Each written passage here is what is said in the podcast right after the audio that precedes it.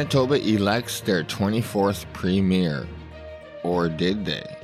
This and more on the Manitoba Freethinker Podcast.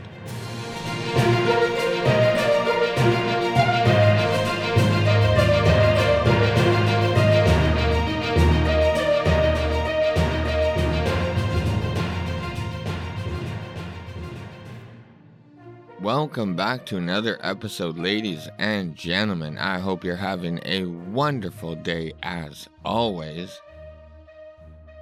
All right, Manitoba, where do I begin?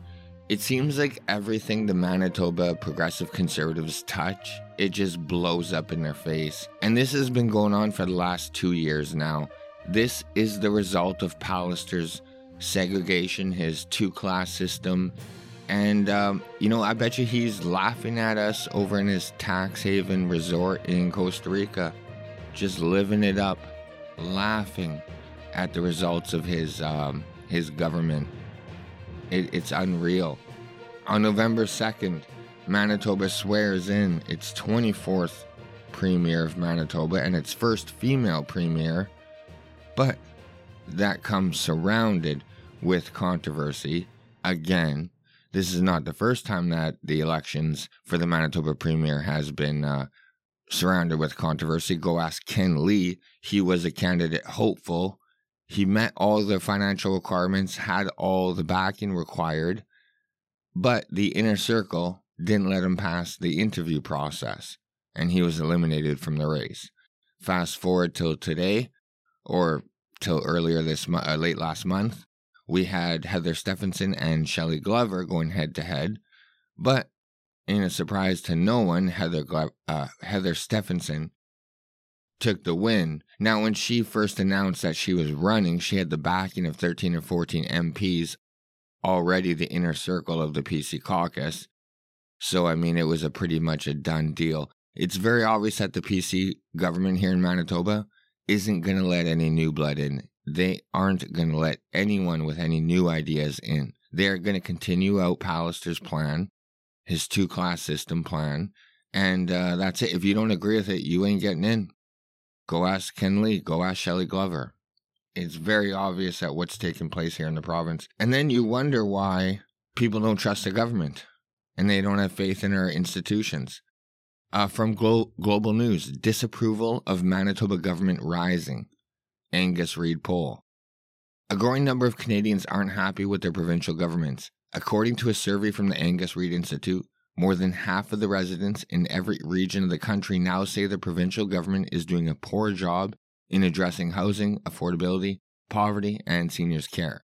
About 39% of Canadians surveyed said the provincial leaders are performing well, but that's down 16 points from approval levels in 2019 and 2020. The survey results show 76% of Manitobans think that their government is handling healthcare poorly. Manitoba is in the middle of the pack for disapproval of the state of the economy at 55%. And just, you know, the only province with a higher disapproval rating is um, Alberta. 56% of Manitobans said they approved of how their province was handling the economy in quarter three of 2019. But now, here in 2021, we're sitting at 31%. Manitobans rank among the lowest for its handling of the drug use and addictions, with only 14% saying the government is doing a good job. According to the survey, the current numbers bode well for Manitoba NDP, with 40, 43% of decided voters saying they'll vote orange in 2023, compared to 38% leaning blue. So the Manitoba uh, Conservatives are basically handing the NDP handing Manitoba over to the NDP, and that's not going to go well. But that is the approval rating that Manitobans have of the government, and they're literally like wondering why when they can't even hold uh, an election properly. But despite the uh, disagreement of Shelly Glover with the results, um, the show must go on, and Heather Stephenson was sworn in as the 24th Premier of Manitoba at the Legislative Building, accompanied by her friends, family, colleagues, and community leaders. Quote, I stand before you today as Manitoba's 24th Premier. This was something that was once unthinkable, said Stephenson.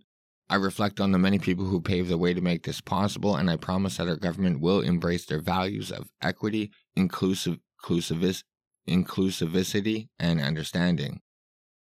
Stefanson listed her top priorities as advancing reconciliation, addressing the surgical and diagnostic backlogs, improving education, rebuilding the economy, and focusing on the labor shortage. She noted the government will foster an environment of consultation and better relationships between other levels of government, including First Nations and the Manitoba Metis Federation, businesses, labor groups, and other key players in the Manitoba community. The Premier pledged to create a task force to tackle surgical and diagnostic backlogs, details which will be released in the coming weeks. The government will implement every recommend- recommendation of Dr. Lynn Stevenson's review of long term health care, Stefanson noted. The Premier will announce the return of the legislative.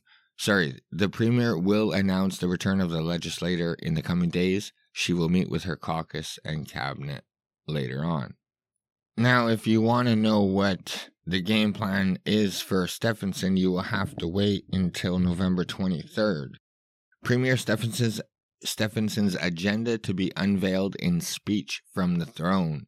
The Manitoba government will unveil its new vision for a strong economic and social recovery focused on the health and well being of all Manitobans in a speech from the throne expected to be delivered on November 23rd, Premier Heather Stephenson announced the, quote, the COVID 19 pandemic has created and exposed new challenges in our healthcare system and our economy, and our team is committed to taking immediate action to addressing these challenges, said Stephenson. I am truly excited and optimistic about the future of our province, and I look forward to unveiling our agenda focused, focused on reconciliation, healthcare, education, and the economy and jobs for a healthier and stronger post pandemic Manitoba. End quote. As a top priority, the Premier noted a task force uh, to clear the surgical and diagnostic backlogs to enhance Manitoba's intensive care unit, the ICU capacity, uh, in the coming weeks. The first sitting of the fourth session of the 42nd legisl- legislature is expected to begin at 1:30 p.m. on Tuesday, November 23rd, with the throne speech, and the session will then rise on December 2nd. Quote, I am dedicated to listening, engaging, and collaborating with Indigenous leaders, other levels of government, business leaders, entrepreneurs, cultural and faith groups, and everyday Manitobans as we emerge from this pandemic and work together to build a bright future for all, said Stephenson. So that will take place on November 23rd, but first, on November 19, Shelly Glover will have her day in court and uh, she has already prepared her affidavit, I believe. And um, on the 19th, the court will decide if they even have the jurisdiction to make a ruling on the interworkings of the election that took place. So we're going to have to hold our breath to find out if uh, Shelly Glover even has um, somewhere to go from here. But I'm going to play you, this is like, a, I believe, a 14 minute clip but you guys should totally listen to it because it's it, she was on Power and Politics, and this is um, what took place in her own words. So before you listen to the media and have them twist it and take things out of context, you could hear it directly from her and uh, what took place and why she is um, contested uh, contesting the results of the election and uh, taking it to court. But after you listen to her say what took place, uh, maybe you'll agree with her. But here is the clip. Progressive conservative leadership race are being challenged in court. The party declared Heather Stefanson the winner. She is now the premier. But the other candidate, Shelly Glover, says the vote was rife with irregularities and claims she can prove it. Glover joins me by phone. She's in St. Anne, east of Winnipeg. Ms. Glover, thank you very much for joining us today. Do you stand by your claim that you are the premier? Well, I'm not the premier because I didn't get sworn in, but I certainly stand by my claim that I was the duly elected premier designate and should have been the one sworn in. So, in your court, court application, you state that there were, quote, substantial irregularities calculated to affect the result. What exactly are those irregularities and what evidence do you have to support your claims? So, there were a number of irregularities, but uh, the basis of this court case is the fact that we, of course, asked for a final number of ballots um, that would be counted the day of the count. That information came to us in a spreadsheet at 12:27 a.m. on October 30th. And that spreadsheet indicated that 16,045 ballots would be counted that day. So seven and a half hours later at 8 a.m., they began the count. And when the count finished, in the scrutineer's room, our scrutineers and the scrutineers of Heather Stefanson's team calculated all of the boxes totals and came to a conclusion that I had won in that room. My team was jubilant. Her team was so upset. Their lead scrutineer shook her head, went to the wall, put it, her head on the wall, and was crying. They continued to talk about who might not have a job, who might have a job still. It was obvious to everyone in that room, and we're talking, I think, about over 80 people in that room, that I had won. Now, I didn't know any of that, Katie, like, until after the announcement, because in that room, as soon as everyone was jumping and cheering on my side, suddenly the ballot boxes were being escorted out, unsealed, and our team tried to stop this. And we're told by the president of the party, Tom Wiebe, that they were taking them out and putting them in the auditor's car. And our team said that we haven't signed off the numbers as required for the official vote and the announcement. And he said, You'll find out when the announcement is made, just like everyone else which is not normal practice. And so they locked, one of the um, scrutineers actually, you know, asked to follow the ballots to maintain continuity and was told no. And they were locked in the room. And an hour and a half, two hours later, the announcement was made. Now, going back to that announcement, because that's where I heard the numbers as well, and I knew 16,045 ballots were counted. I knew I needed 8,023 to win, Katie. He announced that there were 82 spoiled ballots, 17 disputed. And then Tom Wiebe went on to announce that I had 8,042 ballots. So instantly in my head, I said, oh my God, I'm the premier. I'm the leader of the party. And then he went on to say that Heather Stefanson had 8,405 ballots and had won. But that does not add up to 16,045. It adds up to 16,546, which is 501 votes more than we were told day before at 12, or not the day before, the morning of at 12:27 a.m. So you say that this was unfolding in this room, and there were some 80 witnesses to what was going on. Um, so far, from what I understand from your court documents, you've got one scrutineer, Kevin Cook, who's a former police officer, uh, who has sworn an affidavit describing uh, uh, not being allowed to follow the vote. But uh, should there not be more than just, if this happened in front of so many people, should there not be more than just one? Do you have more witnesses to, more witnesses to this? All of those people were witness to this. And I don't know how many were in the room. I wasn't in the room. But from what I'm told, there was even more than 80.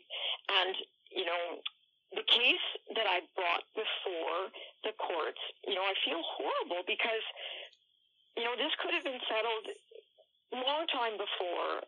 I mean, this is unfortunate. Um, but the truth has to be told and justice has to be served. And I, I wish that the party you know, would simply have talked to us when we raised these concerns at the time, but they refused. We had to file Monday morning. We sent a letter to the Lieutenant Governor Monday morning at 9:30 a.m. saying there are irregularities. Please hold off this uh, swearing in. To, uh, Tuesday, we filed the affidavits because remember, it takes time to write affidavits. So, absolutely, there will be more witnesses. There will be a lot more witnesses um, because there were substantive irregularities all the way along this election. Um, but at this point, you know, we have court tomorrow morning, and we're trying to get this done as quickly as possible because this is in the public's interest, and and this is a major, major seat in the legislature. This is a very important um, case, and it's about being the very first female premier in our province. So we're acting as quickly as possible and going before the courts with um, uh, what we have so that it can happen quickly. Uh, I, I, just want to be very clear on something. If if there were so many people who are witness to this, why haven't we heard specifically from those witnesses? Why have they not come forward, come forward publicly yet to say, "Hey, we we we have concerns about how this went down"? Many have. Just look at social media. There's literally hundreds of stories about what they heard, what they saw. Um, I know of several who have uh, offered to speak with journalists, who've offered offered to speak with um, uh, radio hosts, and, you know, this is not something that isn't out there. It is everywhere. Just have a look at social media. Um, these people are conservatives. We believe in justice. We believe in doing the right thing. And we want our party to do the right thing here. So no one is cowering from this. They want what happened to be fixed. And if you'd like some names, I'm happy to give them to you. Now, the Manitoba PC Party is disputing your allegations. They put out a statement yesterday saying, quote, all ballots from the time they were received to the time they were counted were in the care and control initially of our independent security firm and subsequently our independent auditors. The counting was overseen by our auditors together with a scrutineer from each campaign. They are saying your claims are not true. Katie, I'm going to tell you, there is a big problem with, with what this auditor did. There is a big problem. Whoever wrote that note knows that that is not factual. Because I'll tell you, Blaine Pedersen, an MLA in the legislature, and his wife were the two people assigned to count. They are neither auditors nor independents. A scrutineer from each of our teams was at that table, and it was Blaine Pedersen and his wife who did the counting. That is not independent, nor is that an auditor. So I don't know what they're talking about. There was one auditor who wasn't even in the room the whole time, is what I'm told.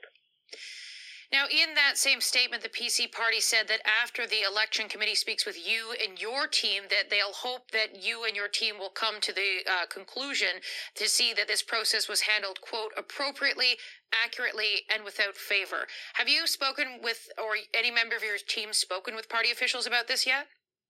I expect to do that today. And what do you want to say to them? Tell the truth. They say that from their perspective that you know things went down as as they things were handled appropriately, but you're still disputing that. Well, I mentioned um, way before uh, the end of the um, the, the, ballot uh, returns that we needed an extension because it was a mess. It was a mess, and people were on social media saying I haven't received my ballot. I haven't received um, uh, my ballot. I've been to three different locations because the party told me to go here, and then they told me to go there, and then they told, and they were running all over the province to try to get a ballot. We did what we thought was right in asking for an extension. And I, I questioned, like, why wouldn't our party want to make sure that all members were satisfied with the process? And from day one, when the when when when the executive council tried to shut down this race and make it a coronation, there were problems. So, are you making the allegation, which is an incredibly serious allegation, are you making the allegation that the fix was in from the start here? I'm just telling you what the anomalies were, and you can come to your own conclusion. I'm telling you what happened. These are the facts of what happened. And at every step of the way, it was hurdle after hurdle after hurdle. And I tried my very best on behalf of the party, on behalf of its members in particular, to try to solve these things without involving outside people.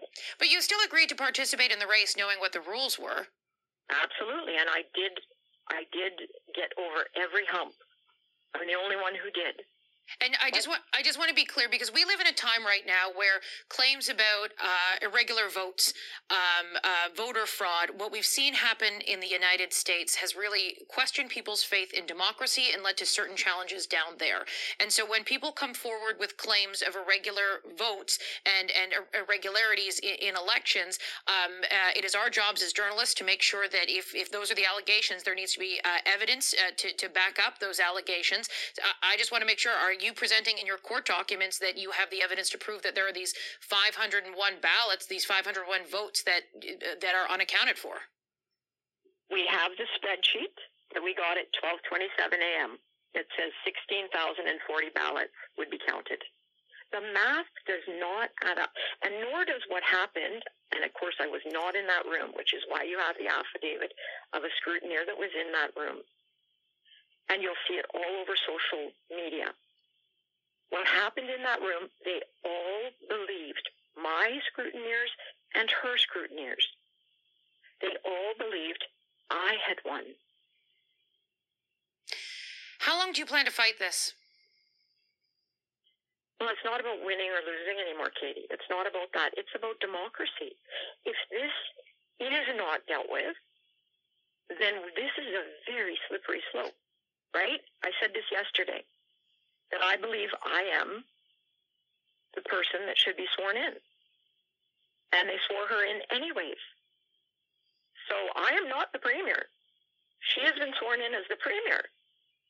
But I believe to the core of my being that a miscarriage of justice has happened. And I would not be, it would be out of my character, Katie, to not stand up to injustice. I've done that my entire life. This is about the members, and this is about a party that I have loved and fought for in in my all of my adult years. This is about democracy and a party that must survive. The only way to survive is to have this question, which is obvious, this has to be answered. This has to be proven. This has to come out so that democracy is, is alive and well. It is not about winning or losing anymore, Katie. It is about doing the right thing by members of this party. But you are fighting to get to be to the premier, so it is at the end of the day, it is about winning and losing, is it not? Though it's uh, that is that is not what it's about. It's about let's do a revote. Let's take all of the twenty six thousand people who had ballots or pardon me, who had memberships. Let's do this right. Give them all ballots. Let them vote with no irregularities, and let there be actual um, an actual third party um, firm that oversees everything. These ballots should never touch the party's hands. All right, we're going to have to leave the conversation there. Ms. Glover, thank you for your time today. You're welcome. All right, Manitoba, there you have it. So, what do you guys think? You heard it directly from Shelly Glover and why she is taking uh, the Progressive Conservative Party to court. And she wants to get to the bottom of this. I agree with her 100%. And I really agree with her when she said if the party wants to survive, they need to do this. And I couldn't agree more. I don't know how the PC party is going to survive in Manitoba when time after time they just stick to the inner circle. You know, and it's so frustrating. But Manitoba, let me know how you guys feel. You heard it directly from her. I want to shout out the Canadian Armed Forces. Remembrance Day is a couple days away, past and present. Um, obviously, we wouldn't be here without you guys. So, a big shout out to all the Canadian Armed Forces here in the province and in the country. Uh, we all love you guys. But that is going to do it for today's episode, ladies and gentlemen. Like, share, subscribe, do all that good stuff that helps out the show. It truly does help. You can follow me on Twitter at MB Facebook and YouTube is Manitoba Freethinker and uh, I don't upload everything to YouTube, but if you can't find me on your podcast player, you can go to www.mbfreethinker.wordpress.com and you can get all the links to my shows there. So thank you so much, Manitoba, for tuning into another episode, and I will catch you in a couple weeks or so. Love you. Bye.